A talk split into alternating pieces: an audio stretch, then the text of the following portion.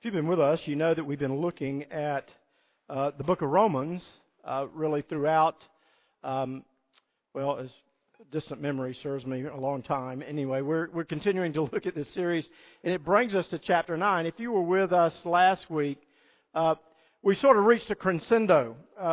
It was an apex, really, in the book of Romans. God guaranteeing that we will persevere in His love, not because of any strength that we might have, not even because of our own will, but instead because of His commitment to love us well.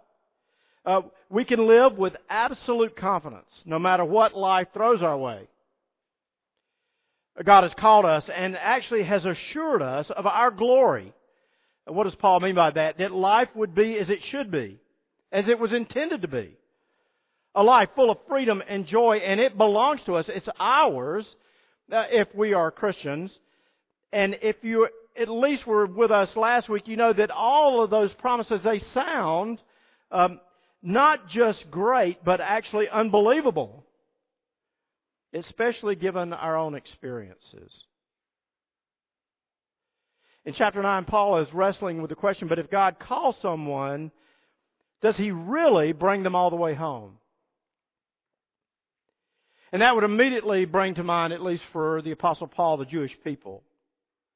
If you know anything about their history, they've been called by God, and that is specifically the issue that Paul will be dealing with in chapters 9 through 11. His concern, his heart for the Jewish people. Just as sort of an aside and a heads up, Paul is dealing with ethnic Israel. And what I mean by that, he never, ever, actually the New Testament never deals with the idea of national Israel, and that certainly is the case here. In fact, he knows nothing of national Israel. He's only concerned with ethnic Israel. Look with me as I begin to read in Romans chapter 9, and I'll read the 29 verses that are printed. I speak the truth in Christ. I am not lying. My conscience confirms it through the Holy Spirit. I have great sorrow and unceasing anguish in my heart. For I could wish that I myself were cursed and cut off from Christ for the sake of my people, those of my own race, the people of Israel. Theirs is the adoption to sonship. Theirs the divine glory, the covenants, the receiving of the law, the temple worship, and the promises. Theirs are the patriarchs, and from them is traced the human ancestry of the Messiah, who's God over all, forever praised. Amen. It is not as though God's word had failed, for not all who are descended from Israel are Israel, nor because they are his descendants are they all Abraham's children. On the contrary, it is through Isaac that your offspring will be reckoned. In other words, it is not the children by physical descent who are God's children, but it is the children of the promise who are regarded as Abraham's offspring. For this was how the promise was stated, at the appointed time I will return, and Sarah will have a son. Not only that, but Rebecca's children were conceived at the same time by our father Isaac. Yet, before the twins were born or done anything good or bad, in order that God's purpose and election might stand, not by works, but by him who calls, she was told, the older will serve the younger. Just as it is written, Jacob I loved, but Esau I hated. What then shall we say? Is God unjust? And not at all.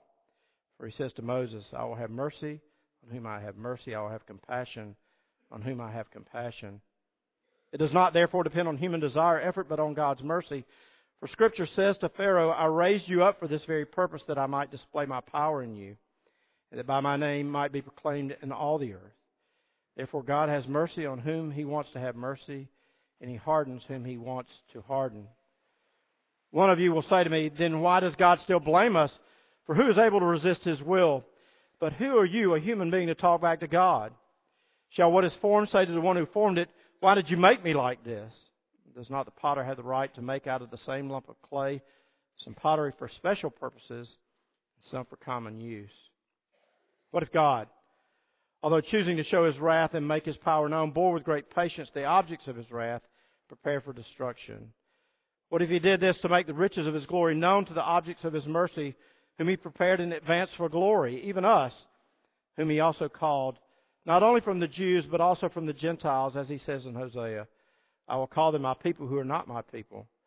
I will call her my loved one who is not my loved one. And in the very place where it was said to them, you are not my people, They will be called children of the living God. Isaiah cries out concerning Israel, though the number of Israelites be like the sand of the sea, only the remnant will be saved. For the Lord will carry out His sentence on the earth with speed and finality. It is just as Isaiah said previously, unless the Lord Almighty had left us descendants, we would have become like Sodom, and we would have been like Gomorrah. Let's pray together. Father, we thank You for this portion of Your letter from Your servant Paul. We pray now that You would be with us as we look into this letter, that You would speak to each of us. For Father, we come here this morning needing to hear from You. In the name of Jesus we pray. Amen. On November 9th, 1938, the Nazi forces smashed windows and set fire to approximately 1,400 synagogues all across Germany and Austria. They destroyed thousands of Torah scrolls. Many of the acts demolishing the scrolls were deliberate and made in public as a spectacle. In one small town, they were sent rolling down the street as Hitler Youth rode bicycles over them. In Berlin, the scrolls were burned in a major public square. As Torah scrolls burned in the synagogue yard, some men wearing the robes of rabbis and cantors danced around the fire. If you know anything from history, this became known as the Night of Broken Glass, a night really marked by just passionate hatred and intense and pervasive persecution. One author has noted that this was very purposeful. It wasn't just random, at least for the Nazis. For their imagination to flourish, and actually to flourish among their people, they had to cut off everything that even remotely hinted or looked like something that would be Jewish, including the Hebrew Scriptures. This symbolic act of burning the Old Testament scrolls would liberate Germany, according to them, from the constraints of Judeo-Christian morals, ethics, and beliefs. The writer goes on to say this: this burning was a project to construct a new Germany where Christianity would know nothing, would owe nothing to the Jews or to other Christian Europeans. The enslavement of Europeans depended on the destruction of the Jew first. And on February 1944, the Reich Press announced, "The Jewish question is the key to world history." It may for us sound like that's a long way off, and yet if we know anything about what's occurring really throughout our world, that anti-Semitism is on the rise, virtually everywhere.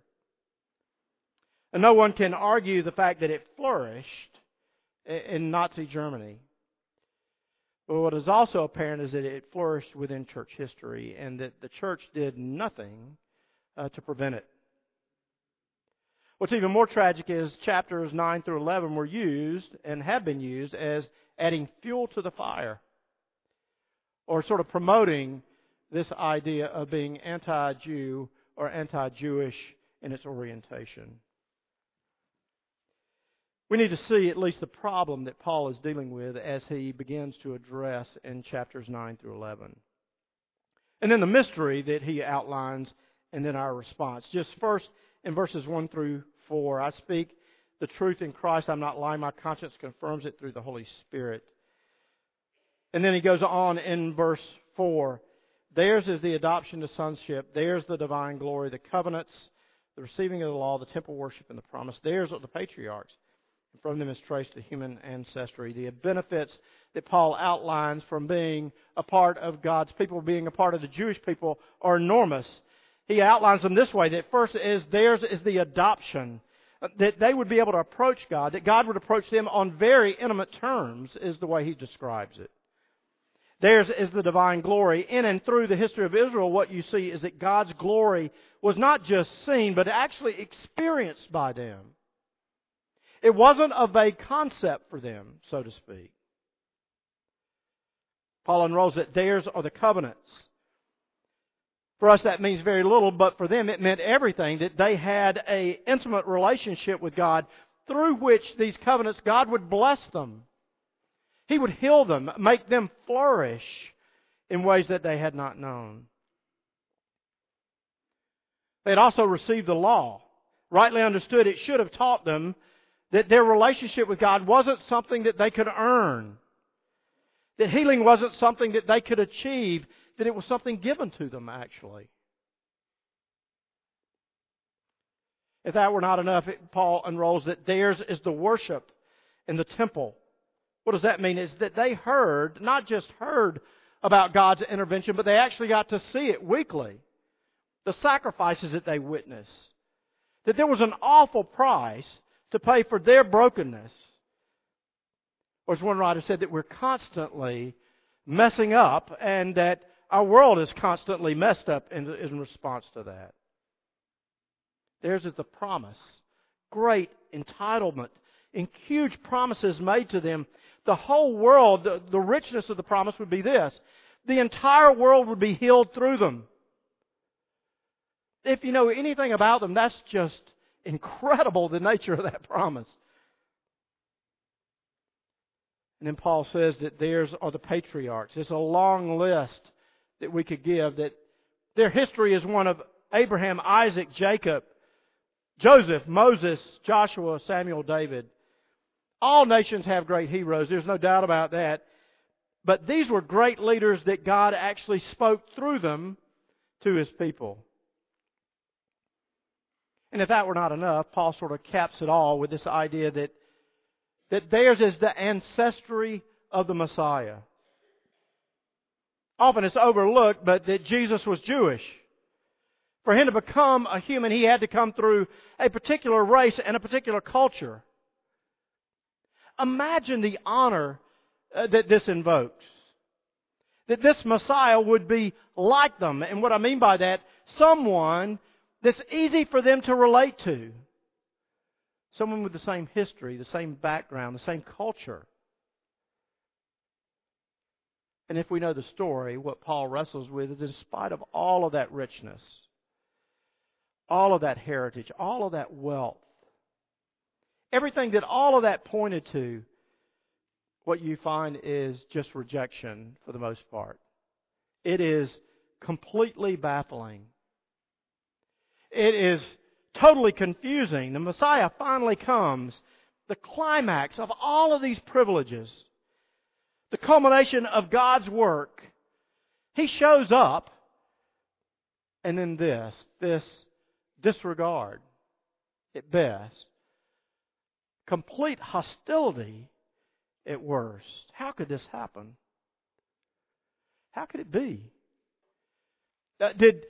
Did God's call fail? That's what Paul is beginning to wrestle with. Or maybe another way to phrase this is, did God fail?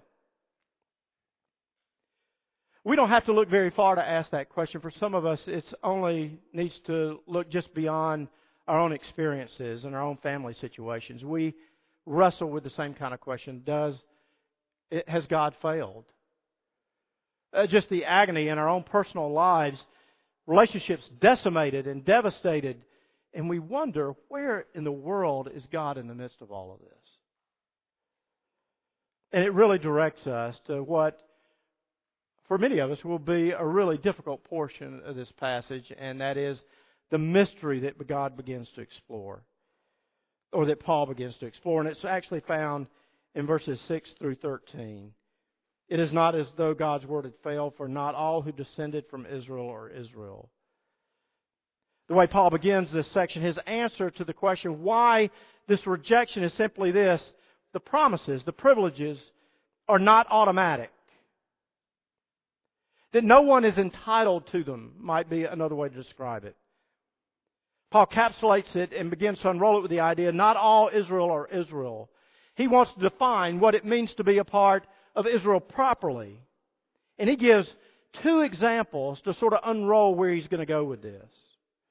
The first is this: God promised Abraham that his descendants would be blessed. But if you know the story, Abraham had two sons. He had a son through Hagar, his servant, and a son through his wife. And according to the story, it was through Isaac, not Ishmael, that the promise would go forward. Isaac was accepted by God. Some have sort of suppose, or at least you can hear the argument behind what Paul is saying here. Maybe it was because Hagar wasn't Jewish and that Sarah was. Maybe it was because they had different mothers. Well, then Paul goes into the next example. Twin sons born of the same mother out of Rebecca. They had the same father, both of them physical descendants of Abraham. And only one inherited the promise. Only one was a child of the promise, Jacob. Now, why is that? Paul goes further. Before the twins were ever even born, the choice to bless Jacob was prior to their birth, before they did anything. This is directly counter to the idea that God sort of looks down the halls of history to see how these sons would turn out. If that were not enough, Paul sort of ups his game in verse 12. Not by works, but by him who calls. She was told, the older will serve the younger. Before they had done good or bad. Paul's point.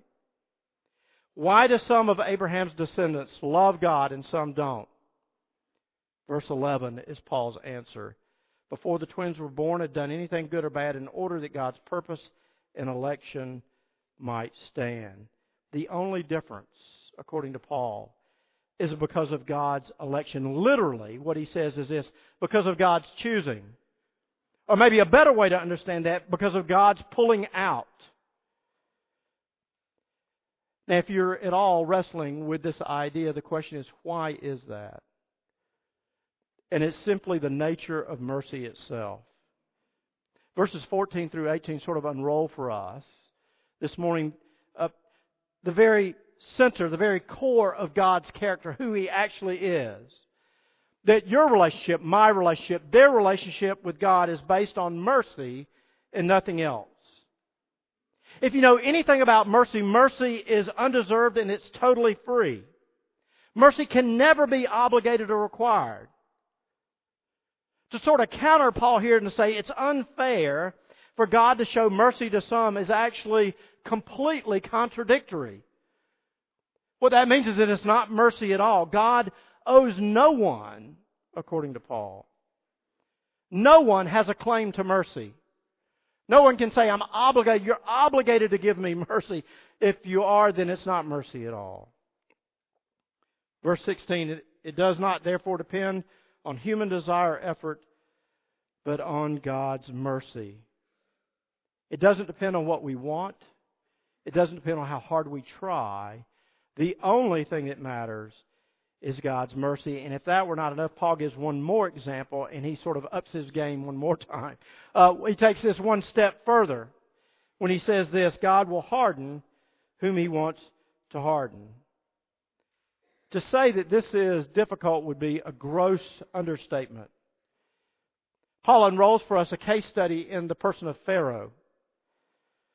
The story goes that God hardened Pharaoh's heart, but also a part of the story is that Pharaoh hardened his own heart. Hardening in the Bible is simply God giving someone over to their own desires, their own stubbornness. Instead of opposing, instead of countering, instead of offering opposition, God simply reinforces them in their position. He allows them to go their own way. Paul unrolls for us the idea of the potter and the clay. God made us and can do whatever He wants. He unrolls this and says, look, it's that God bears with us with great patience. He never gives people what they actually deserve. And then if that were not enough, Paul adds that they've been prepared for destruction. Just as an aside here, Paul never says who prepared them for this. It's not symmetrical. There's no way to make this balance. It never says that God prepares them for this. It does say that the objects of mercy were prepared by God, but instead objects of destruction are prepared by themselves.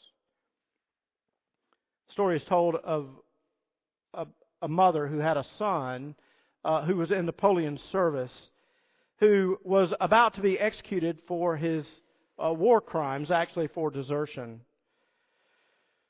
The mother asked Napoleon for a pardon, but Napoleon pointed out that the man's offenses were so egregious that justice demanded execution.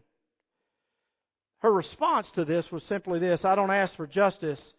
The woman replied, I plead for mercy. Napoleon objected, but your son doesn't deserve mercy. And the mother said, Sir, it would not be mercy if he deserved it, and mercy is all I ask. Listen, if you're a Christian this morning, Paul's point is simply this: you're one only because of mercy and nothing else. Many of us get wrapped up in the idea that God does not extend mercy to everyone, that somehow that doesn't look unfair. What's stunning is this, that God would extend mercy to anyone. See, God comes into our lives and He pours out His mercy, and He makes us what He wants us to be. How do we respond to that? What do we do, actually, with that? In verses 24 through 29, Paul sort of unrolls for us just the reversal. That what matters is not physical descent. Listen, what matters is not your parents. That would be the best way to phrase that. But God's calling. Paul turns in verse 24 to the matter of the prophets. And what he does, he proves that God absolutely keeps His promises.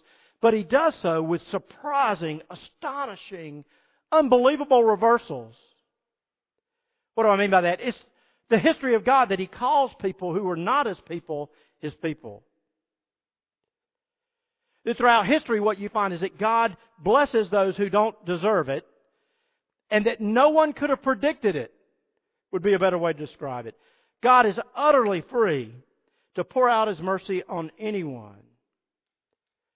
The stunning reality is He rejects those who think they deserve it, those who think they're entitled to it. Now, what does that produce? First, it produces hope. What do I mean by that? You can never look at anyone the same again. Why is that? Because you can never predict what God will do. And secondly, it makes you humble before anyone. The only thing that you have this morning, if you're a Christian, that others don't have is that you've been shown mercy. It completely obliterates the idea of arrogance, sort of a sneering. Listen, if you're a non-Christian this morning, you've met people just like that. I can just say that without any apologies. Why? Because I've met people just like this. What it means is this: those are people that deeply don't know mercy. A few years ago, a university neuroscience, Lucy Brown, and her research team distributed flyers across several campuses in New York to recruit participants in a brain imaging study that they were doing. The flyers only had one sentence, and this is what the sentence was: Have you just been rejected in love but can't let go? That was it, the only requirement for the study. Soon enough, Brown recalls she had college students who were asked to bring a photo of their loved one crying in the brain scanner. The brains of the four learned study subjects looked like drug addicts, according to her. She concluded in retrospect, it's not surprising the same area of the brains that were active in the brains of cocaine addicts were active in people who were heartbroken looking at a picture of their former lover. She writes this: We crave the other person just as we crave nicotine or pain pills. You want to just be near that person. You're constantly thinking about them. We even do dangerous things sometimes to win them back. We don't eat. We don't sleep. That's a great description of Paul's response in verses 1 through 3. We go full circle here. The way Paul describes this in verses 1 and 2, I have great sorrow, unceasing anguish in my heart. That doesn't really capture what's going on with Paul. This is heartbreak, vividly seen. Paul, in the depths of grief. One writer said this: Paul is like suffering from severe depression. Some of us know what that's like. Everything that happens, every word you hear, every sight, colored by the fact that something has gone wrong. Something that can't be forgotten. It's a dark shadow. Paul says that I would give all of this up if it meant that the people I love would embrace Jesus. It gives you a glimpse not only into his heart, but actually in the heart of God. That there's no overriding sort of indifference in Paul. There's never a coldness. Instead, what you get is this overriding concern. His people, instead of embracing the Messiah, had completely, for the most part, rejected. What you see in Paul is no ivory tower discussion about God's mercy. Instead, what you find is this heart longing. If you're a Christian this morning, do you have that kind of longing? Does it show, actually? Do your friends, your neighbors, your family members know that you long for them? Or instead, do what they experience is indifference, anger, disapproval. For some of you, this idea, this chapter, is just a wonderful philosophical discussion. Something to bat around the table, to just be immersed in the details. If it is, could it be that you've missed that you don't know mercy? This morning, if you've not made a faith commitment, no matter what, I want you to hear this. This God is a God of reversals. He's a God of mercy. If you think for a minute this morning that you don't deserve it, the good news is you're right. Neither do I. But what that actually means is that you're close. You're so close. Let's pray together. Father, we thank you that out of your great mercy, you take us as your own. Not because of our heritage, not in spite of our heritage or in spite of our history. And you bring us into your family with great enthusiasm, with great joy, with great excitement. Not because of what we could do, not because of what we could do for you, because you delight in us. May that resonate with us this morning. And yet, Father, for those of us that have used this as a tool, would you break us, we pray. In the rich name of Jesus we pray. Amen. We come now to this table. This table is not the table of our church. It is not the table of our denomination. It is the Lord's table. It is a table of mercy.